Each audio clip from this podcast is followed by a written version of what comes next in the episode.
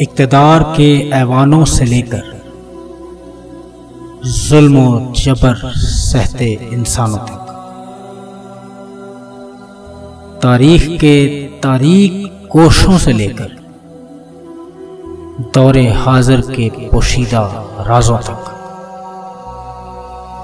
Ban अवी साजिशों से लेकर मुल्क में इंतशार फैलाने वालों तक। अकवाम आलम में तरक्की की दास्तानों से लेकर पाकिस्तानियों के सुनहरे कारनामों तक। इन सब का हाल जाने अब सिर्फ़ अलर्ट टीवी पर।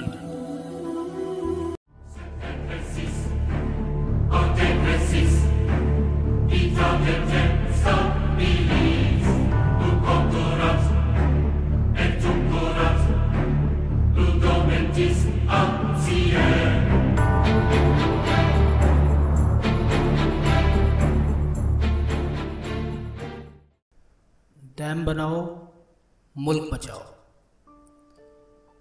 हम बहुत सी चीज़ें चीन से दरामद करते हैं। क्या ही अच्छा होता कि इनसे थोड़ी सी अकल भी हम दरामद कर पाते। मगर नहीं, हमारा अकल से क्या काम? क्योंकि हम तो अकल के दुश्मन जो ठहरे, वरना चीन के इस इरिगेशन सिस्टम का ज़रूर मुताला करते। जो सदियों पहले बनाया गया। और आज भी पूरी आबोताब के साथ चीन की तरक्की का मुँह बोलता ऐसा शाहकार है कि अकवाम आलम इसकी तारीफ़ करते थकती नहीं। मैं बात कर रहा हूँ दुजियान ज्ञान चीन के इस शहर की, जो सूबह सिचुआन में वाक़ है। इसकी शहरत की वजह बड़ी बड़ी इमारतें नहीं, ना ही वहाँ कोई इकनॉमिक हब है। वजह शहरत इस शहर का, वो आपाशी का निज़ाम है, जो दो सौ छप्पन कबल मसीह में बनाया गया। इस वक्त यहाँ किन सल्तनत कायम थी? वो हुकूमत तो कब की ख़त्म हो गई, पर इनकी ये काविश आज भी इनकी महारत लगन की कहानी दुनिया को सुना रही है। रियासत किन को पानी की कमी महसूस हुई? इसकी वजह पता की गई। हज़ारों साल पहले भी वहाँ हमारे मुल्क की तरह किसी भी मसले पर कमेटी बना के खेल कूद नहीं होती थी, काम होता था। पानी कम आने की वजह यह थी कि रियासत किन को पानी मिन दरिया से आता था। और इस दरिया को पानी मिन की पहाड़ियों से मिलता था।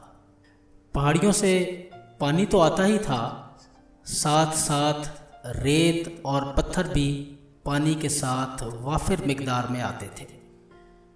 इसकी वजह से नहरों में ये रेत और पत्थर जमा हो जाते थे, जिसकी वजह से पानी का बहाव किसी और तरफ़ हो जाता था।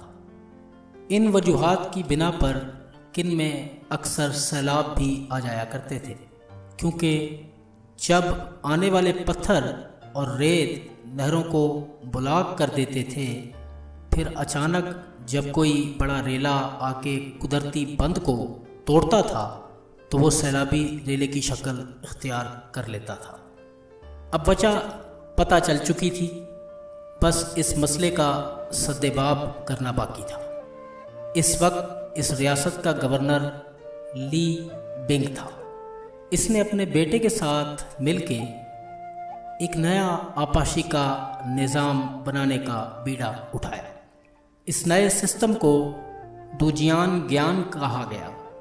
इस नए सिस्टम में उन्होंने इस बात का ख़ास ख्याल रखा कि पहाड़ों से आने वाली रेत और पत्थर को पानी से अलग किया जाएगा, ताकि पानी साफ़ और शफाफ हो।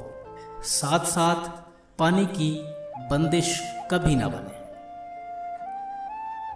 अब हम नज़र डालते हैं दुजियान ज्ञान के आपाशी निज़ाम की कुछ ख़ास खसूसियात पर। इस निज़ाम के कुछ पहलुओं पर गौर करने से ये पता चला कि इस आपाशी के निज़ाम में कुछ बुनियादी ढांचे थे। जो सैलाब की रोकथाम में अहम किरदार अदा करते थे और पानी की आमद को रुकने नहीं देते थे। Fish mouth Levi. इसके नाम से ज़ाहिर है, ये मछली के मुँह से मुशाबे है। ये इस निज़ाम की रीढ़ की हड्डी है। इसको पानी की तकसीम के लिए बनाया गया, जिसका मकसद था कि 60 फ़ीसद पानी को आपी निज़ाम में दाखिल किया जाए और बाकी 40 फ़ीसद पानी को अलग मोड़ दिया जाए, जिसमें रेत और पत्थर भी हैं। इस तरह सैलाब का ख़तरा टाला जा सकता है। फ्लाइंग सैंड वियर ऐसा निज़ाम बनाया गया कि रियासत को इतना पानी मिले जिसकी ज़रूरत है।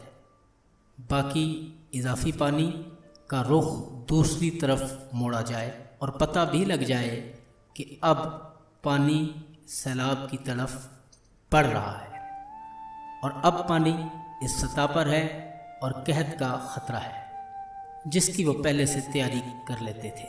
और साथ साथ यहाँ भी पहाड़ से आने वाले रेत और पत्थर को अलग करने का इंतज़ाम रखा गया। बॉटल नेक चैनल ये इस आबी निज़ाम का आखिरी हिस्सा है।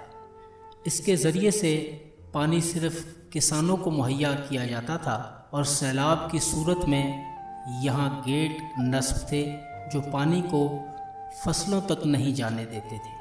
पानी का रुख दूसरी तरफ़ मोड़ दिया जाता था। व्यूवर्स, कितना मज़बूत आपाशी का निज़ाम दिया चीन के लोगों ने। ये उस वक्त के अक्लमंद लोग थे, जिन्होंने ना सिर्फ़ अपनी कौम, बल्कि पूरी दुनिया को हैरान करके रख दिया। आज भी दुनिया इन पर रश कर रही है।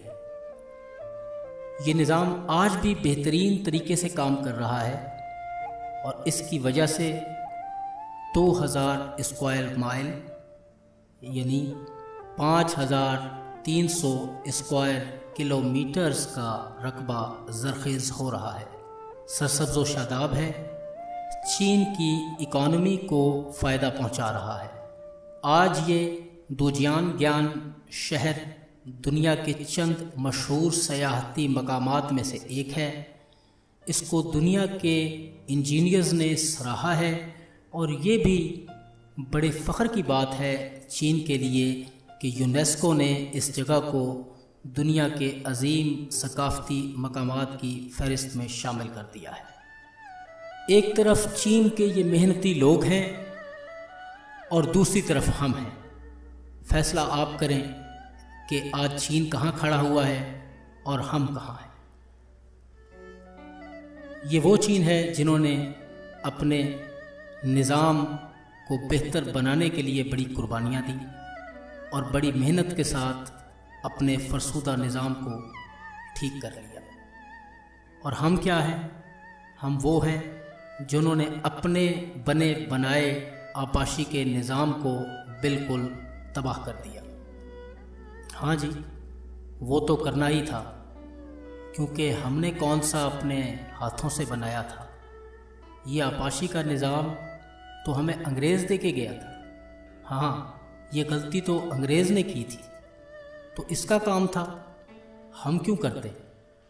हम कोई बेवकूफ़ हैं जो ये काम करें जिससे तरक्की हो।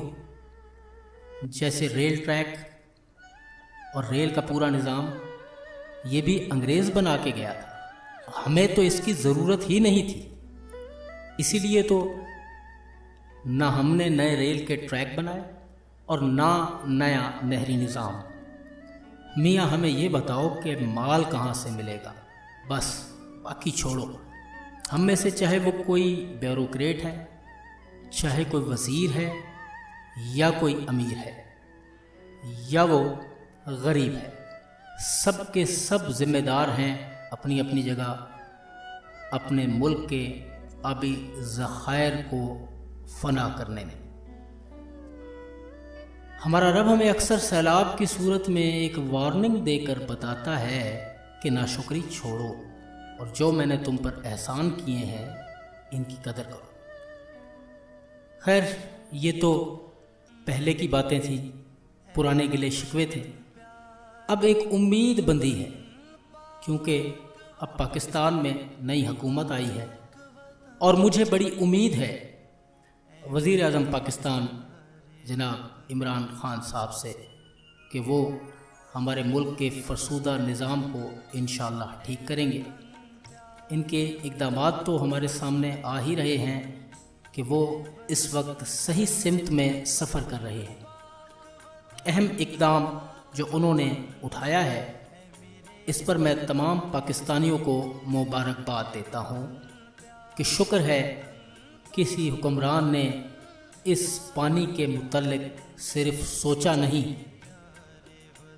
इसको हल करने के लिए कदम भी उठाया है, जिसकी ताज़ा मिसाल chief justice of supreme court of Pakistan के साथ मिलकर फंड का क्याम है।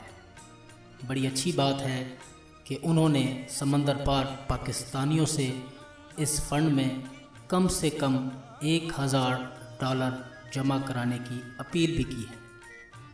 और इस अपील के रद्दमल में हमारे गयूर और बावफा बैरून मुल्क रहने वाले पाकिस्तानियों ने लब्बैक कहा है। व्यूवर्स, गो कि हम पाकिस्तान में बसने वाले वो शहरी जो इतनी इस्तदाद नहीं रखते कि एक हज़ार डॉलर जैसी खतीर रकम इस फंड में जमा कराएँ, पर एक काम हम कर सकते हैं, वो ये कि अपने अपने मोबाइल से मैसेज में डैम लिखकर इसे एट ज़ीरो ज़ीरो ज़ीरो पर भेज तो सकते हैं।